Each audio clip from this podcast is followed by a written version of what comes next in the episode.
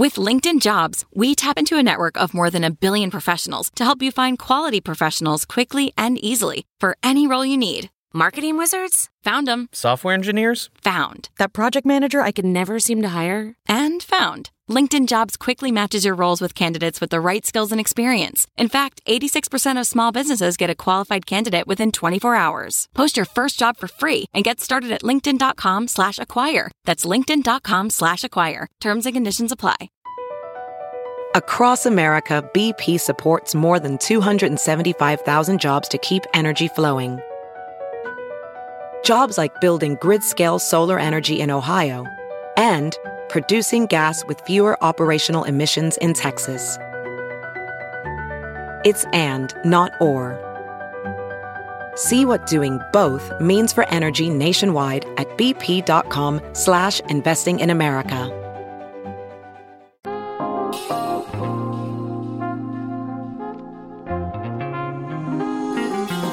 Welcome to China Corner Office, a podcast produced in partnership with SupChina, featuring conversations with business leaders from around the world about the challenges and opportunities of doing business in China, the world's most dynamic economy.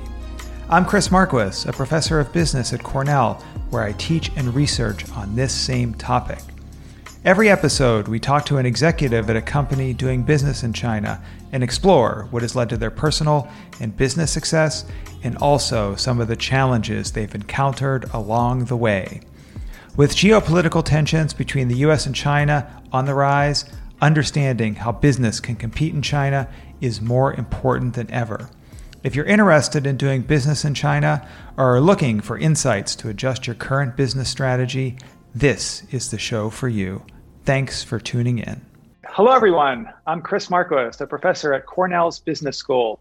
Welcome to this live SupChina CEO webinar of the China Corner Office podcast, a show focused on the leaders and companies facing challenges and opportunities of doing business in China. Today, we're kicking off a new partnership with the US CBC, the US China Business Council, a nonpartisan, nonprofit organization representing over 200 American companies doing business with China. We'll have regular webinars and podcasts, particularly focused on the intersection between business and policy and how commercial relations will be reshaped under the Biden administration. To discuss these issues today, we have two leading thinkers on US China relations, particularly in the commercial sphere. We have Craig Allen, who is president of the USCBC. Uh, Craig has a long and distinguished career in the US public service, serving many positions in Beijing, Taipei, Tokyo. Uh, he's also the former ambassador to Brunei and has served as Deputy Assistant Secretary for China in the US Commerce Department. Also, we have Robert Daly, who is the director of the Wilson Center's Kissinger Institute on China and the United States. You know, Robert's work on China is really amazingly diverse. He was the star of a movie, well-known movie in the 1990s called Beijing Ren Zai Niuyue, which is Beijinger in New York. He's led a number of university program, China programs uh, and also served as an interpreter for many world leaders, including Jiang Zemin, Jimmy Carter, and Henry Kissinger.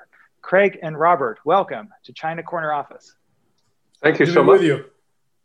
Great. So, uh, first, just so, sort of a, a set for our audience, setting sort of some of the some of the ground rules. So, you know, please enter your questions in the Q and A feature, and we can get to those throughout the t- throughout the discussion, as well as probably at the end. I'm going to start with a number of questions, but please be entering your Q and A as we go. Uh, so the first question I'd like to, to pose to both of you, and, and Robert, maybe you can get, a, get us started, uh, is in regard to communication between the two countries. You know, last week we had a phone call between President Xi and President Biden. You know, but looking at the reporting on that and the report out readouts, you know, very different messaging. You know, the U.S. Uh, I'll read a quote here described it. You know, the discussion focusing on Beijing's coercive and unfair economic practices, crackdown in Hong Kong, human rights abuses in Xinjiang, and increasingly assertive actions uh, in the region, including Taiwan. And from the China side, it was a little more positive, suggesting there's room to work together. Although my guess is none of those issues uh, are things where, where there's issue room to work. Um, you know, I'm curious. You know, how do you make sense of this? You know, with such dramatically different messaging, you know, where can the U.S. and China work together? Sure. Well, those readouts, the formal readouts from the State Department, from the Chinese government, are primarily for domestic consumption. And this is why the US uh, message emphasizes Biden's toughness and his raising of the difficult issues. Right. And the Xi Jinping announcement focuses on his projected, sort of very sunny view that you hear at Davos and other places that we have a community of common destiny and that we can get together. But the entire conversation, the substantive part of a two hour conversation in this case, lasted about an hour and a half. And so they actually covered many, many different aspects of the relationship. They, they talked about their domestic plans for their own domestic economies, and they explored some areas for cooperation as well. So mm-hmm. the substance was far richer than what was reported. And of course, both leaders know that. Now, at the same time, China's very aware that while it was glad to get this message from Biden on the eve of Chinese New Year, and places like the Global Times played this up as a very friendly signal from the United States, earlier that afternoon, uh, President Biden had been at the Department of Defense where he announced that Ely Ratner would be leading a fast tracked review of our military capabilities, our, our posture toward China. So that the correspondence of those two uh, events can't have been missed. I have been told that uh, while President Biden gave a fairly complete readout of his domestic and international plans to Xi Jinping, including talking about Hong Kong and Xinjiang, that the Chinese response was pretty formulaic. It was very much uh, like the Yang Jiechi speech earlier in the week. There was a sense that uh, it was the, on the United States to get uh, back with the proper program, to realize that there's nothing threatening about China's rise, and then lastly, uh, Xi Jinping came back to his prescription of no conflict, no confrontation, mutual respect, and win win. Mm-hmm. Now, what's striking about that is that was exactly the formula for the new model of major power relations that China put out and that America pretty clearly rejected back in 2013. Not that there's anything wrong with any one piece of that. Nobody would, you know, wants confrontation. But the Chinese side is saying, on the one hand, that everything has changed over the past four years. And yet we have the same formula, no, no new ideas yet. Uh, that said, it's early days, and this is largely about signaling at this stage. Yeah, it makes a lot of sense. I think signaling to domestic uh, versus versus uh, the international competitors. Craig, do you have anything to add to that? I, I would just add uh, that uh, preceding uh, the two presidents' discussion, there was an earlier discussion by the Secretary of State and uh, Yang Jiechi. And that was really, in a sense, uh, setting the structure and the format for the latter discussion. And that was very important uh, because it set the foundation on a number of, uh, of structural issues.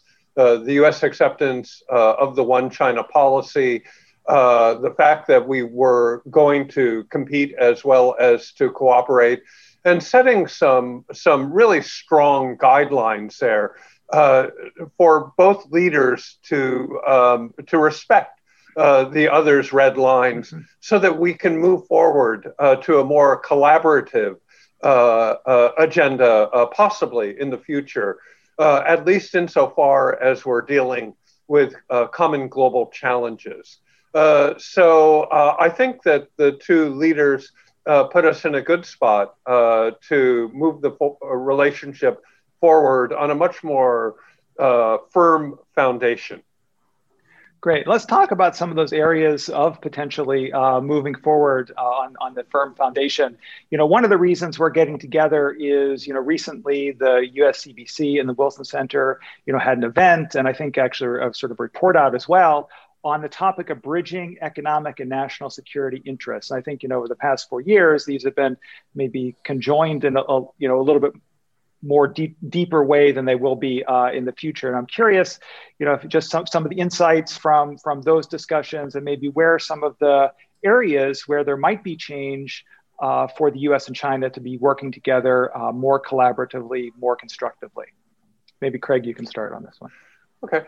Um, so, uh, bridging our national security and our economic interests is a, is a real big challenge um, because uh, the national security side and the economic side um, uh, have been going in opposite directions recently.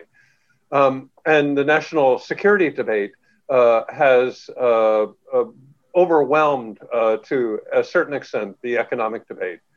Um, and uh, it's useful to recalibrate uh, and to take a uh, look at how we can achieve both our national security objectives without compromising on our economic objectives. Uh, both are very, very uh, important. I think that um, the incoming Biden administration uh, has articulated very well that the economic interests, and that is uh, jobs for American working families is uh, of paramount concern. And um, it is, uh, I, I, th- I, think, a well understood uh, truth that uh, many jobs were lost uh, in the United States in the recent trade dispute. Our research uh, suggests that up to 250,000 jobs uh, were lost as a result of uh, the uh, tariffs uh, and the economic conflict, uh, without necessarily furthering our national security um, interests.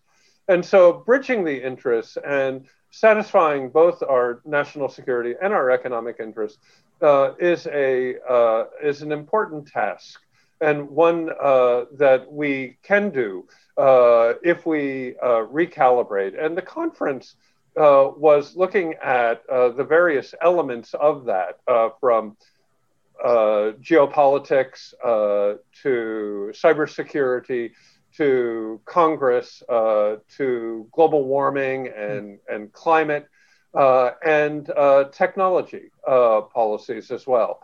And so um, all of these areas are contested, all mm-hmm. are important areas of policy debate. And uh, I'm confident uh, that the speakers at the conference all contributed um, practical suggestions in moving forward uh, to advance our economic interests uh, without sacrificing any of the national security concerns that we may have. Great. Any examples of maybe things that might change to as as sort of maybe the economic and national security are, are separated a bit?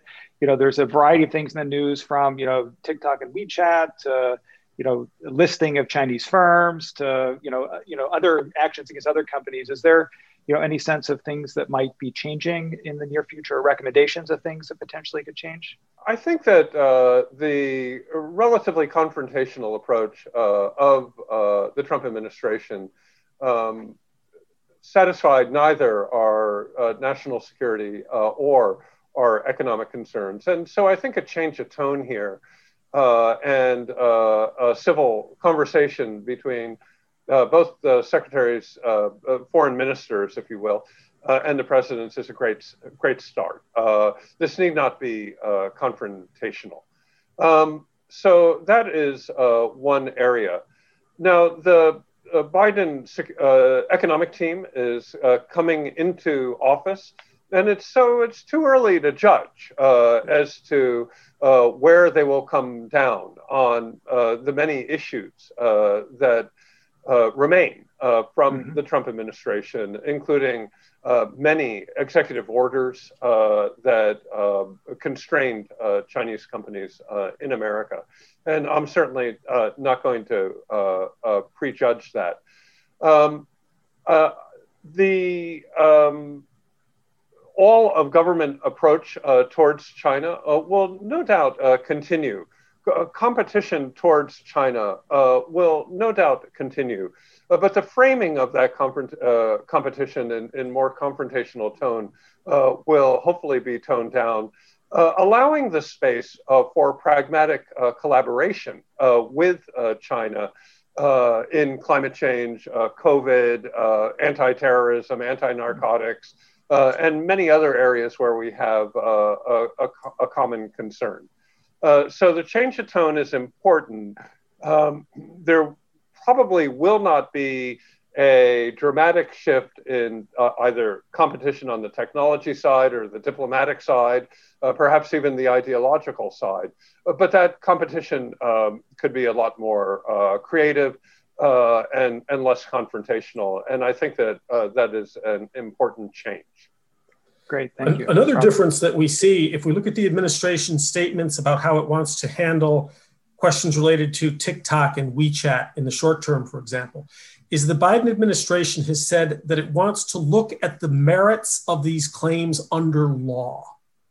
And that's a big shift from treating these companies based on imaginable worst case scenarios, which seemed to be the case previously. As far as we can tell from the public statements of the administration, they'll be looking at these cases primarily, or, or at least initially, through a legal lens rather than simply through a national security lens. Another thing that struck me during our, our conference and since is that we speak of bridging security and economic concerns as though these two are parallel. Hmm. But there are many important senses in which they're not parallel at all. Uh, one of which, and I think this makes a big difference for the Biden administration, is that we understand our economic concerns vis a vis China fairly well. There are decisions to be made, but you can define what those interests are and why they're interests. Our security interests remain to be defined. And this, to me, is one of the great challenges for the Biden administration.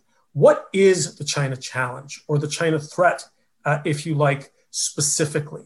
Under the Trump administration, security sort of ruled all, and worst case scenarios, the worst things that we could imagine, were assumed to be operative on the parts of the Chinese. If corporations, if universities, if NGOs, if the many Americans who work with China are going to be able to work with China in our national interests, knowing there's a competition, we need better guidance. And that includes real specificity about the nature of the challenge from China, the duration, the stakes, what it's likely to cost. And these are the big strategic uh, questions that I hope to have answered by the Biden administration as clearly as possible. You don't get perfect clarity. This is a very dynamic situation uh, fairly early on because we, we, we can't speak of security and economic interests unless we define the security interests. And that's never really been done uh, since we entered into this new era of competition. Chris, let me add uh, the multilateral sure. element here as well. Um, I think um, uh, the trade community was very pleased uh, that the US agreed to the uh, appointment of a new WTO Director General Ngozi. The world is relieved uh, that the United States has uh, uh, rejoined uh, the WHO and indeed paid up uh, dues and uh, and working member in good standing of the World Health Organization to address COVID challenges. Um, so the multilateral arena is going to help to shape our competition and our cooperation with China going forward, and that's a very good thing uh, to uh, for both countries to constrain themselves uh, to uh, those multilateral institutions pursuing uh, uh, global goods puts us changes the the the fabric of the debate and puts it in a much more constructive form, in my view. And also, it allows us to implement policies once decided um, the unilateral uh, mano a mano approach uh, is only so useful. Uh, much better uh, for us uh, to uh, compete in arenas where we can win, including the multilateral arena, Uh, where we have uh, great strengths and uh, where we're going to see a new and renewed emphasis in terms of the US China relationship. Thank you. Yeah, no, thanks. I mean, I think yeah, definitely the multilateral aspect is a strength of the U.S. vis-a-vis, you know, its position in China. So it makes sense to you know focus much more there as opposed to being unilateral. And I'd like to actually, you know, though still sort of think with, within the U.S. Going back a little bit to what Robert was saying about, you know, what actually is the China challenge uh, and sort of a need for it not to be necessarily just like an existential threat, like some you know, folks, um, you know, have said, uh, but get more guidance, uh, you know, into the nature of it. And, you know, one of the questions that have come in, you know, relates, I think, a little bit to, you know, you mentioned WeChat and TikTok uh, regarding, you know, sort of privacy of information, you know, uh, sort of security of data. And, you know, I'd love to hear your thoughts about how to think about that, because there's a variety of different ways you know, the the individual, the questioner asks about you know things like medical data, you know, military and aerospace data. I mean, obviously, there's a lot of nuance in thinking about you know data as, as a resource, and particularly vis-a-vis things like WeChat and TikTok bans. I'd love to hear you know your thoughts uh, on that. Maybe uh, I'm not sure who the best to start off with that is. Craig, do you want to start? Yeah, let me let me start out. One of the proposals raised during our recent conference, um, which I heartily subscribe to, is that uh, a new science and technology and data office should be erected within the White House uh, to uh, coordinate uh, both U.S. Uh, government policy on, on those subjects, as well as to coordinate with our allies, and then uh, on the basis of that, negotiate with the Chinese. Um, and I think that that's a very solid proposal coming out of the conference.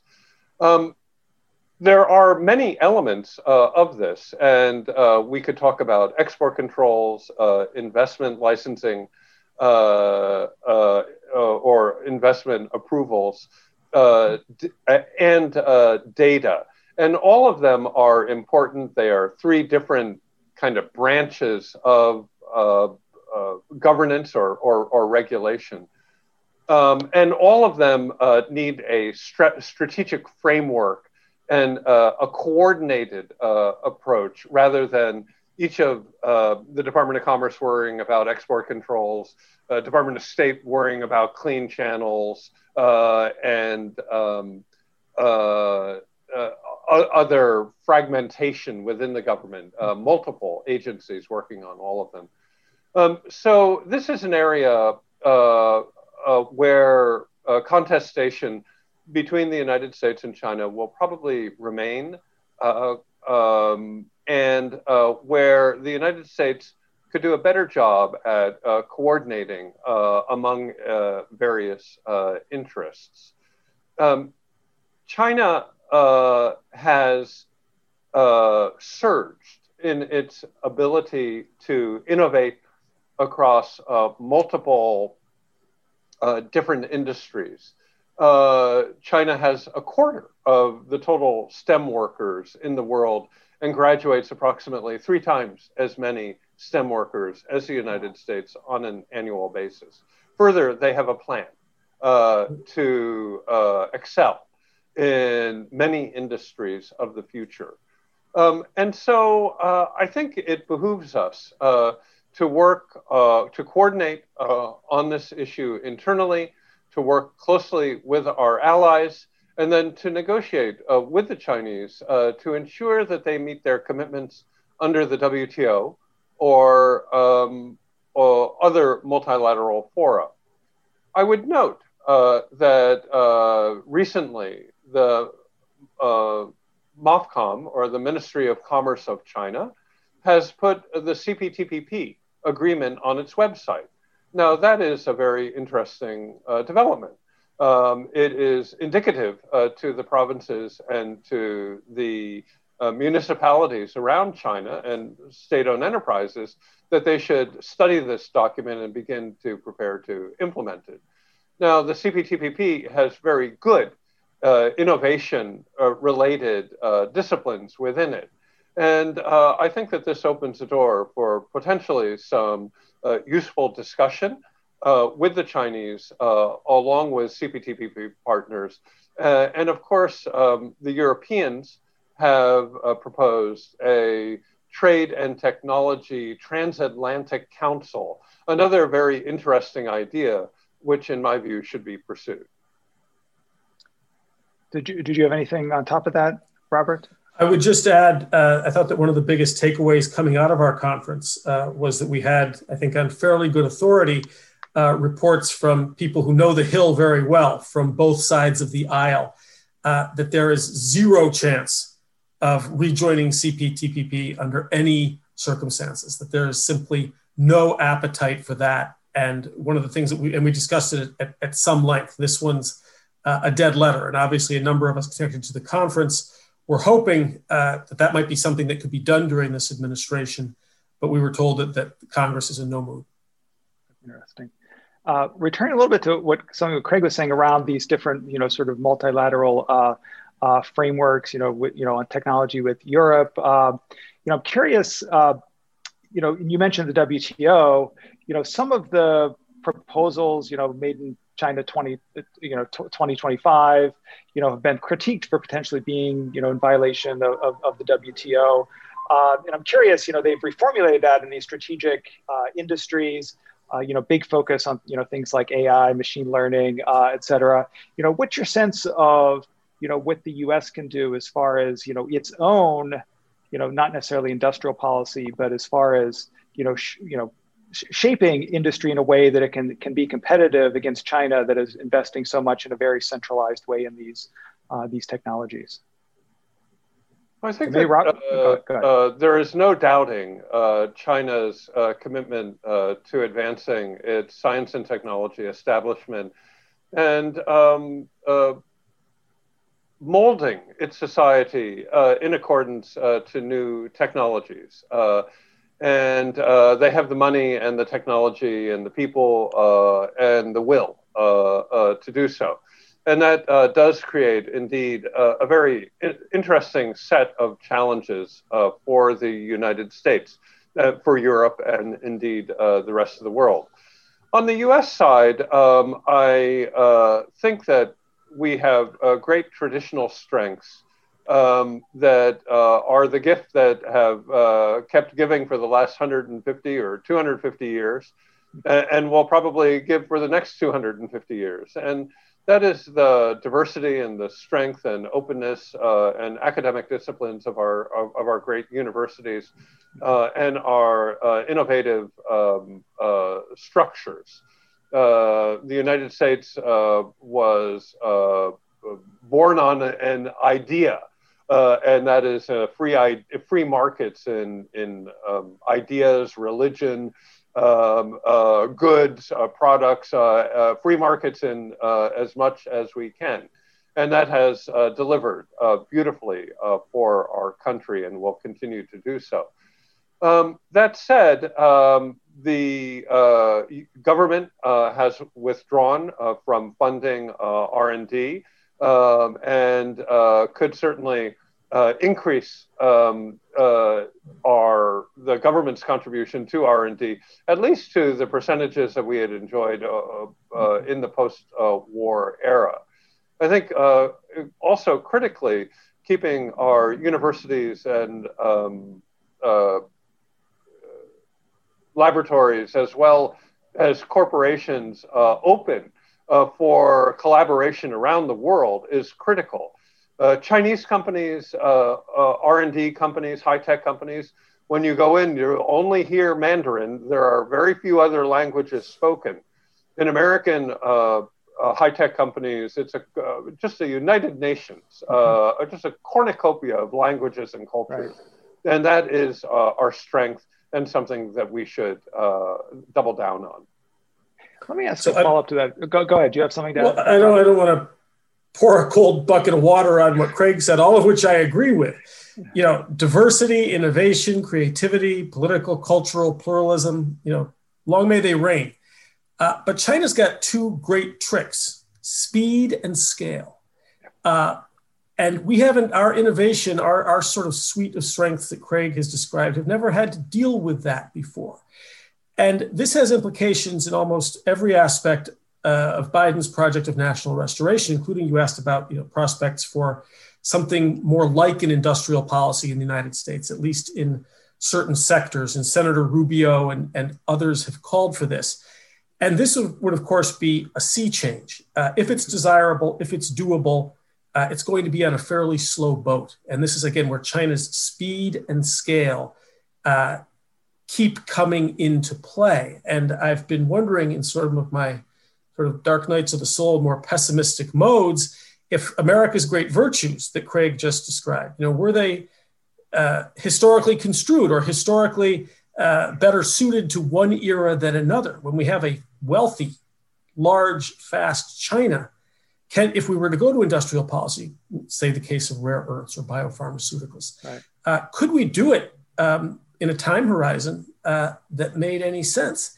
And so, one of the things in relation to this that, that concerns me, and we're talking about the Biden administration's approach to China, is that very understandably, Biden has said he wants to focus on national restoration first. No free trade agreements uh, until we've rebuilt our infrastructure and workers are more competitive. We need to get our own house in order. And I, I certainly agree with that, except that our house is never in order. and China's on the move. Uh, and so we, we can't slow walk this thing while China's speeding up. We've got to walk on both legs, whether it's in the area of industrial policy or goosing rare earths processing, whatever it may be. So I, again, I wholly, deeply agree with Craig about our strengths. I just worry that that they've never faced a test like this before, and we may need to add some strengths to that list.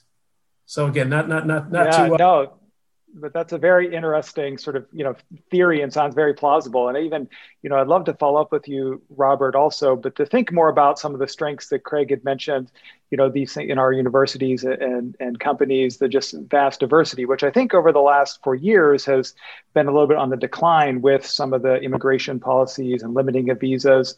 Uh, you know and what's your sense about how that will change uh, and and or should change to try to you know conti- continue to you know really build on some of the diversity that has traditionally been the strength of us innovation and us business more generally? Robert Robert. Sure. Well, I think here the Biden administration will benefit from a lot of the work that began under the Trump administration. Not work done so much by the Trump administration, but launched, for example, like by the NDAA, which set up commissions at the National Academies of Science, Engineering, and Medicine, and within OSTP, the uh, White House uh, Science Advisor, looking at various academic subdisciplines to ask specific questions about how sensitive they were, in fact, and at what levels, with an eye toward maximizing the openness of universities, the internationalization of universities, including their openness to Chinese scholars, you know, from whose work we've benefited immeasurably in every discipline for over 40 years. This has been repeatedly understated uh, over the past five years. Uh, but that doesn't mean there are no threats. So those commissions, their work is ongoing. Uh, and I think we will be seeing some of the results of that soon. And they're trying to take what they've called, I think it was a, originally a Secretary Gates's phrase of small yards, high fences, describe the truly sensitive areas as narrowly as possible and then make them as secure as possible while honoring openness. Uh, there are also other ongoing uh, legislative efforts, uh, including some major legislation now being drafted on the Hill, which is also aimed at protecting our innovation system while recognizing that its greatest strength has been openness and internationalization. So I think that with a lot of rough spots over the past four years, and again, with an over securitization of these questions about the academy, I think we ended up getting the questions about right and the dispositions about right. So now we're waiting for some of that, uh, those research findings to come out as a guide to policy. So it's not the year zero for Biden on this stuff. Uh, there has been excellent ongoing work from the academy uh, from industry that he'll be able to draw on. That's that's great to hear. Relatively uh, optimistic. Craig, did you have anything to add on the sort of university and human capital flow point? Yeah, I would uh, only add uh, that every university uh, is uh, has its own procedures and processes, and many have uh, tightened up uh, over the last year and a half, two years or so, and that's a very that's that's a very good thing to see procedures con- concerning uh, conflict of interest, uh, for example, may not have been clear as they should have been. Uh, processes of reporting uh, income from foreign laboratories, for example, might not have been required in the past.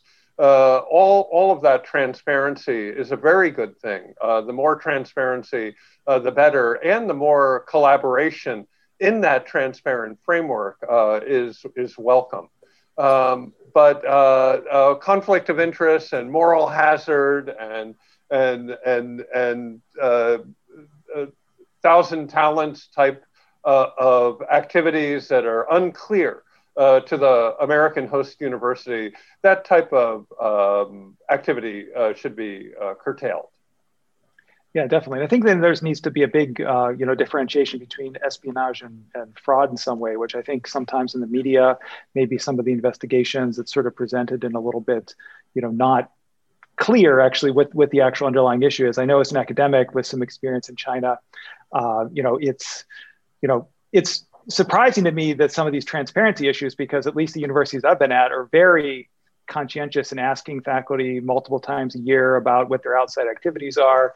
You know, mm-hmm. are they earning any income? Is there, you know, any connection to any, you know, any universities in China? So it's, it's interesting to me that, you know, there, there continues to be this transparency issue, but, but I, I agree that it should be actually emphasized uh, a bit more. The uh, one question we have uh, that came in sort of as a follow-up to, to this discussion, and particularly, you know, around the sort of small yard high fences, idea of sort of re, you know relatively narrowly defining an interest area and then creating large barriers is uh, any sort of specific examples in maybe even biology or medicine or high tech uh, to sort of give listeners a good sense of you know actually what that what that could mean I don't think we'll know until we get the research products. Uh, of course, all of the universities that have been doing classified work, they, they've, they've won grants uh, to conduct classified work, those laboratories have never been open to foreign scholars. And so that isn't that shouldn't be uh, a major issue. I do know that they're looking, uh, say, at sub disciplines. They're not going to say something like aeronautics and astronautics. It will be sub disciplines that have specific applications, say, to hypersonic glide reentry vehicles, that that sort of thing. That's the narrow gauge approach uh, that they're going to be taking. But I don't think we'll know um, and I don't think there's that much point in, in speculating right now as, as to how they're going to carve that up. But it will not just be directed toward China. It will be designated countries of high security concern. So this will be Russia, Iran, of course, uh, North Korea, Cuba, China, uh, maybe a handful of others. And it will not be a ban of all scholars. It will be a ban on scholars in subdisciplines at certain levels you know, whether that's postdoctoral or whatever it is. It's certainly not at the undergraduate level and probably not at the master's level. So I think on this one, we really just need to wait and see. One yeah, interesting development go, go ahead, is that the Department of Commerce uh, is trying to define uh, emerging technologies and foundational technologies uh, so as to be able to bring them under export controls uh, if uh, necessary. And I was uh, very pleased uh, to see that they are uh, working with our European uh, friends and allies and colleagues uh, on this, or at least consulting uh, with them, because I think that that a, the unilateral American approach is only going to be so effective. And really, the United States has certainly no monopoly on any of these emerging technologies. And uh, at least in my view, collaboration uh, transatlantic is a useful uh, paradigm uh, going forward, uh, both to advance uh, our own R&D agenda, but also as a way to Uh, address uh, some of the excesses uh, within China's R&D establishment, and at least indirectly. Um, uh, encourage uh, uh, the Chinese R&D establishment to recognize the problems that it has with fraud and abuse and patent problems and other types of um, problems that that um, are common uh, in China. So transatlantic collaboration here, uh, at least in my view, is very positive. What yeah. other uh, perhaps positive note for some of your listeners uh, on these issues uh, is that our new uh, DNI, Director of National Intelligence, Avril Haines, uh, throughout most of 2020, this is not a secret, was leading a, a project at the uh, Weatherhead Institute at Columbia. It was a combined project with the Johns Hopkins National Physics Lab, looking at these issues of you know, research integrity and defending the innovation system and sponsored a number of papers for, by American academics that took a really granular look. A lot of the accusations that we've heard about Chinese scholars uh, over the past three or four years, uh, they've been, uh, I wouldn't say they're exactly evidence free zones, but one would have right. wished for a little bit more specificity. And so she, she did this and ran this, I thought, very, very good project. I wanted to recommend uh, one of the scholars who's at Yale on this, uh, a guy named Remco Zwetsloot who really got the data on how many Chinese are here, what disciplines they're in, uh, whether they are replaceable or not. And the whole project came down on very much on the side of we need openness and internationalization, and we need these Chinese students.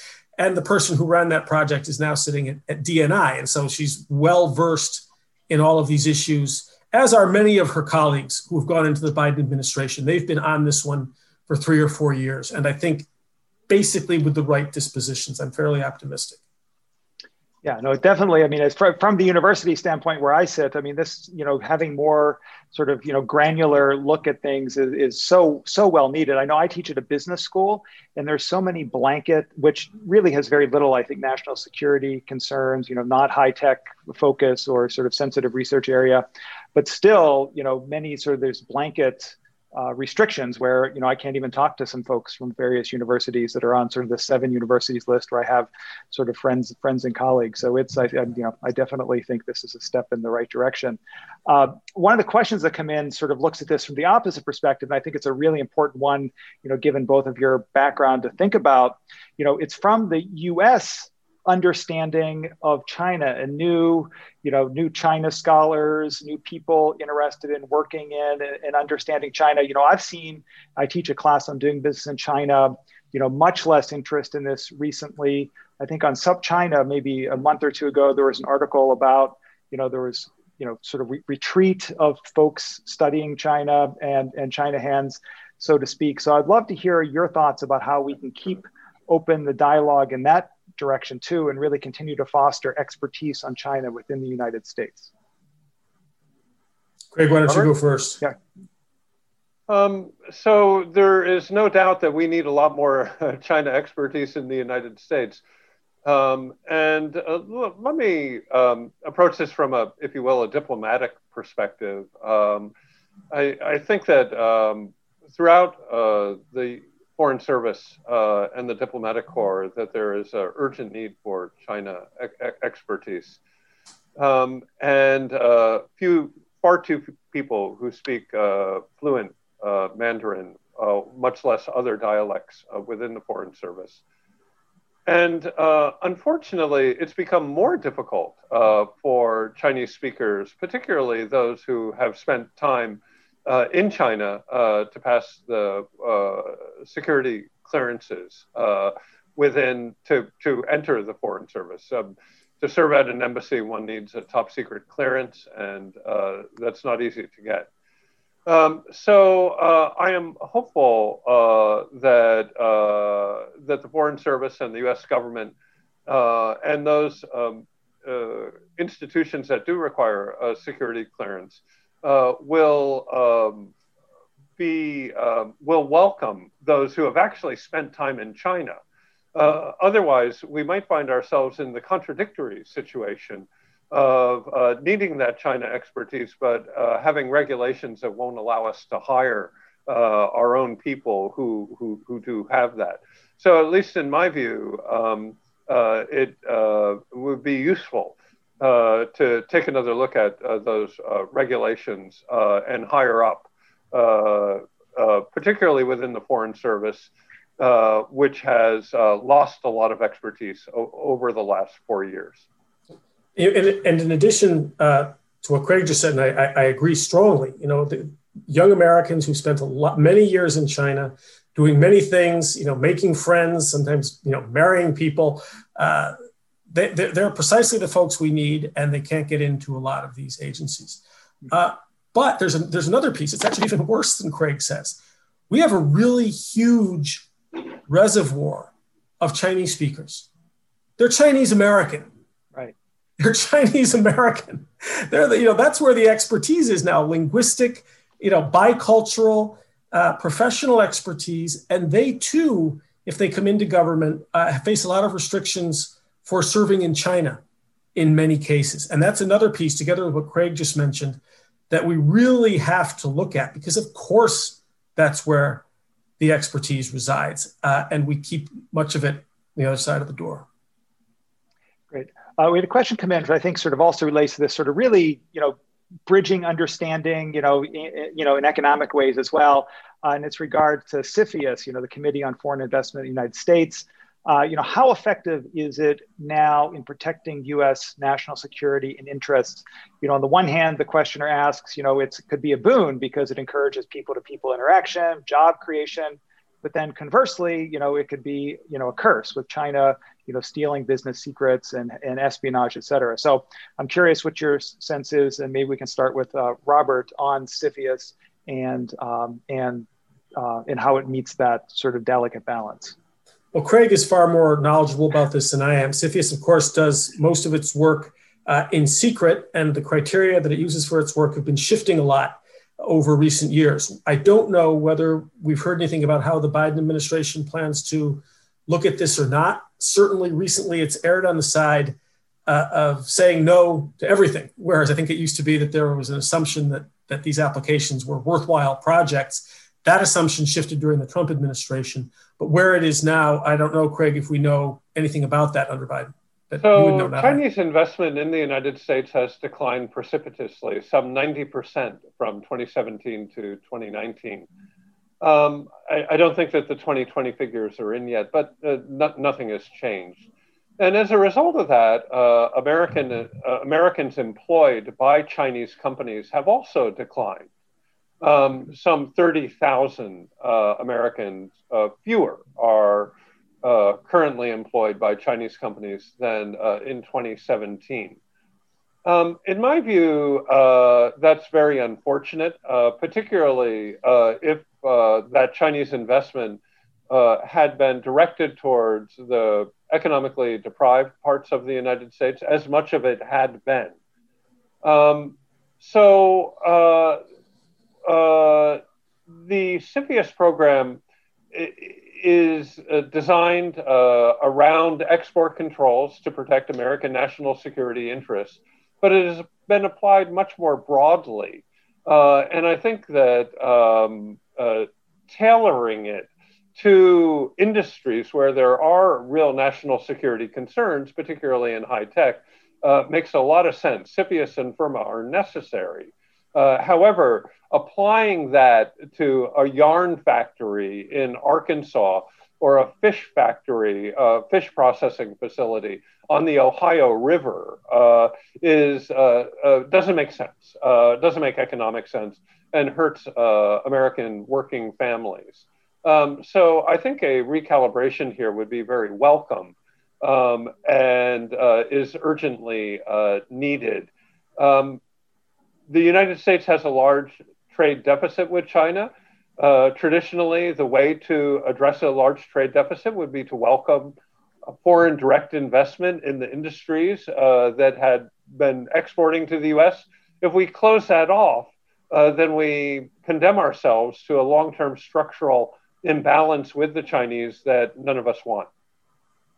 Yeah, makes a lot of sense. And so, I mean, I think definitely a theme of our conversation is just a need to, you know, sort of understand the nuances. And it sounds like in a number of different, you know, areas from, you know, potentially CFIUS to, you know, various academic areas that those it's sort of ongoing the understanding of that and hopefully those will be uh, clarified uh, soon so that we can actually uh, engage on, on them in, in the biden administration i'd love to turn a little bit to you know, some some more positive. Uh, you know, we've hit some positive things, but mostly it's been in the areas of you know restrictions or where we can sort of you know be better in, in our relations.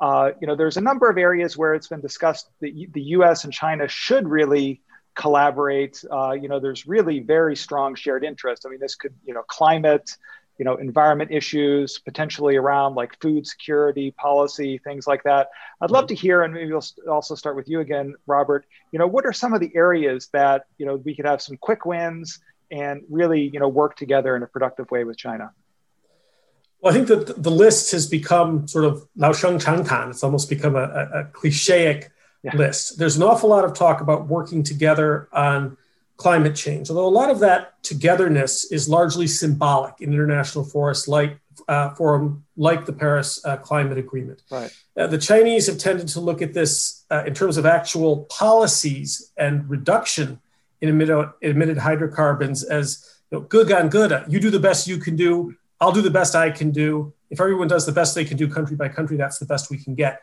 Where is the detailed technical collaboration in that area? There may be some prospects for that, but it hasn't been described. This has become a little bit of a throwaway line. Of course, we Got can it. collaborate.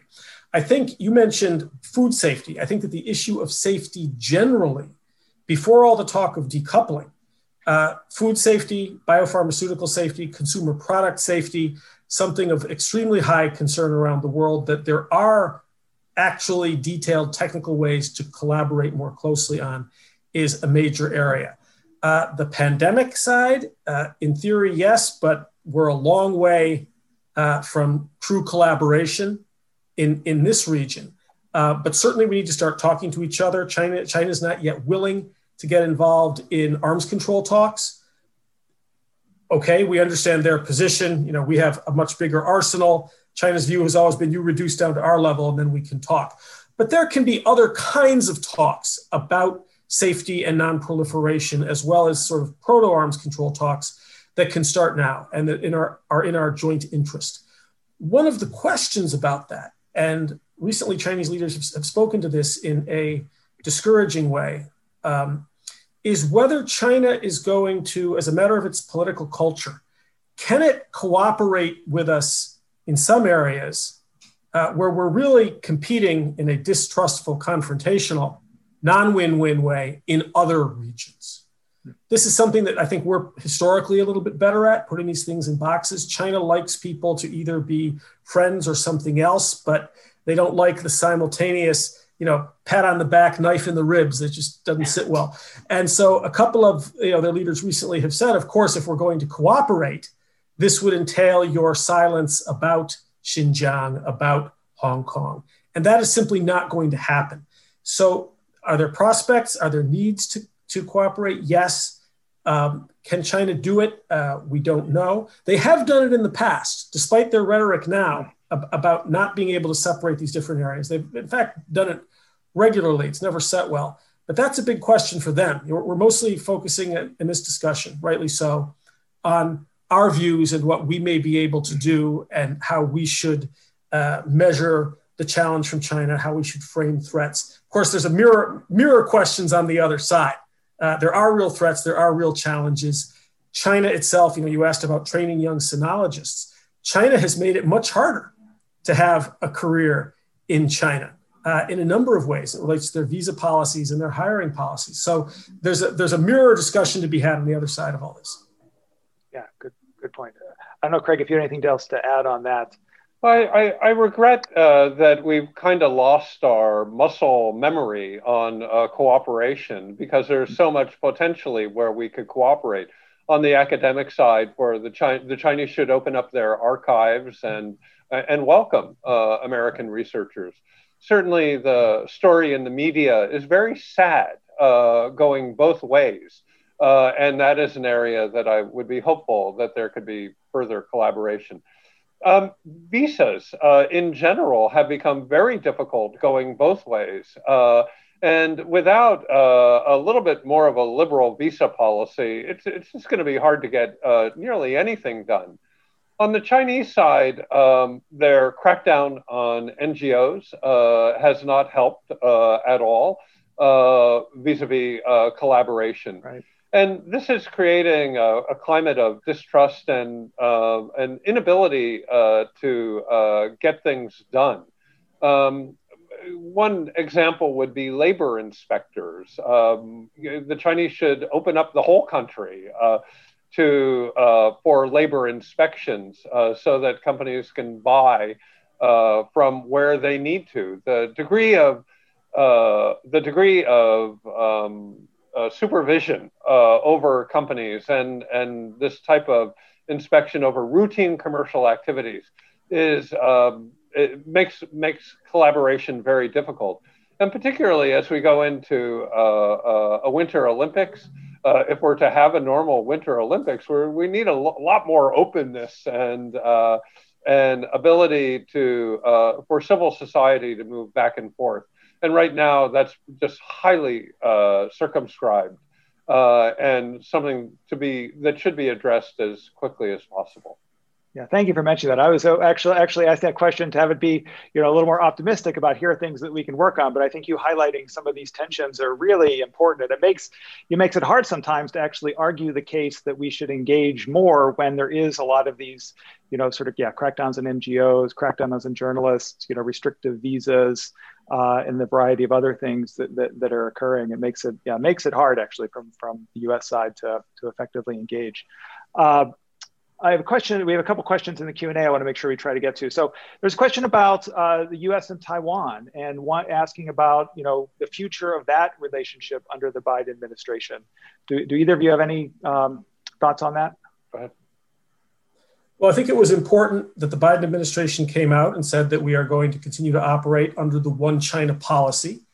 Uh, of course, there's flexi- there are flexible interpretations of the One China policy. Uh, and the Biden administration has also made clear that they will continue to look for certain kinds of international space uh, for Taiwan. But I think that we will be seeing less of the provocations for provocation's sake, uh, back and forth high level visits uh, designed not necessarily to advance an agenda, but to, to have China see that we'll do it. Um, I hope that there will be no further talk of uh, military, other, you know, ship visits to Taiwan. The Chinese have been very clear uh, that the day an American destroyer goes into the Taiwanese port of Kaohsiung, that, that's the day that uh, missiles fly. And I think we need to bear in mind um, a colleague of both Craig and mine, uh, Ambassador Stapleton Roy, makes this point a lot. Uh, that if you look back at the history of three way relations since 1979, cross strait relations have worked out best for the people of Taiwan when mainland China was confident about its relationship with the United States. That's a very important part of the historical record. Uh, and so I think that our, our watchword for now should be not backing off of the sense that China is a strategic competitor, because it is.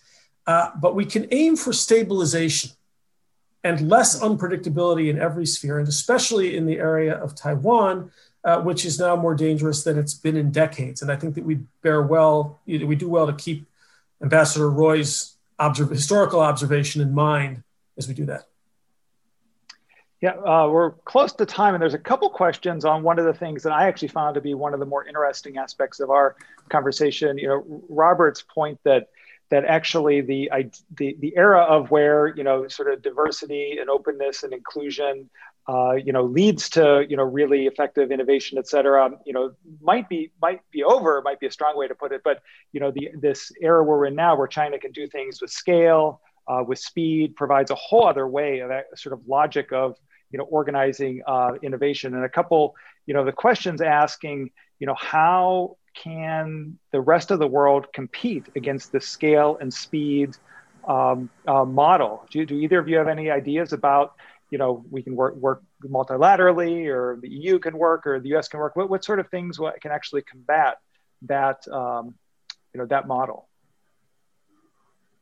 I think that the Chinese model is indeed very formidable um, and uh, they have uh, world beating uh, companies and particularly innovation coming out of Shenzhen is uh, extraordinary.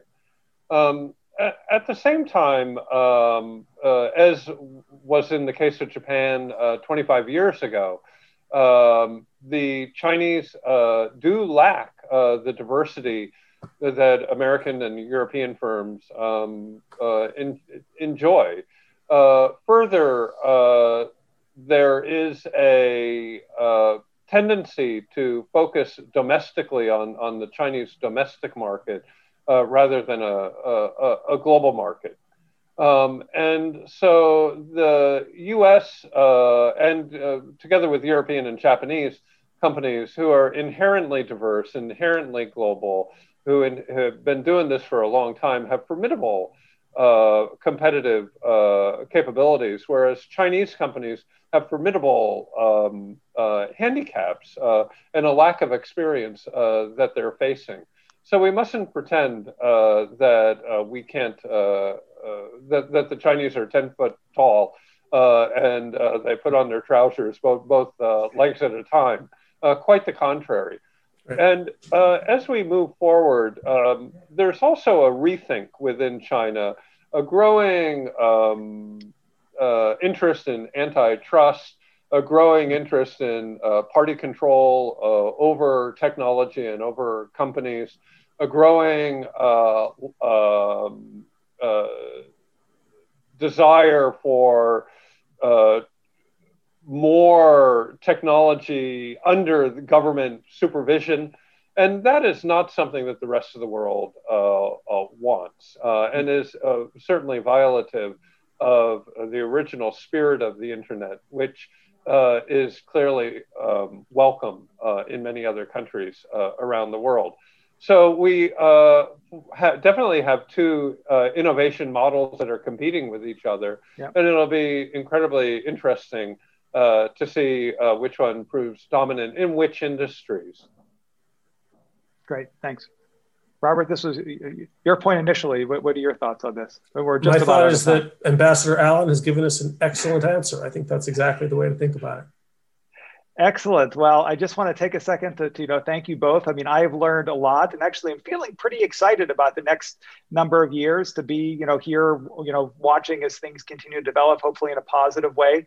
You know, having both of you involved in helping you know set agendas, talk to talk to leaders, you know, really push this. A, a, theme that I got was this idea that, you know, we just need to really, you know, dig in in a much more nuanced way to understand, you know, what actually might be a threat, what actually might be an economic opportunity.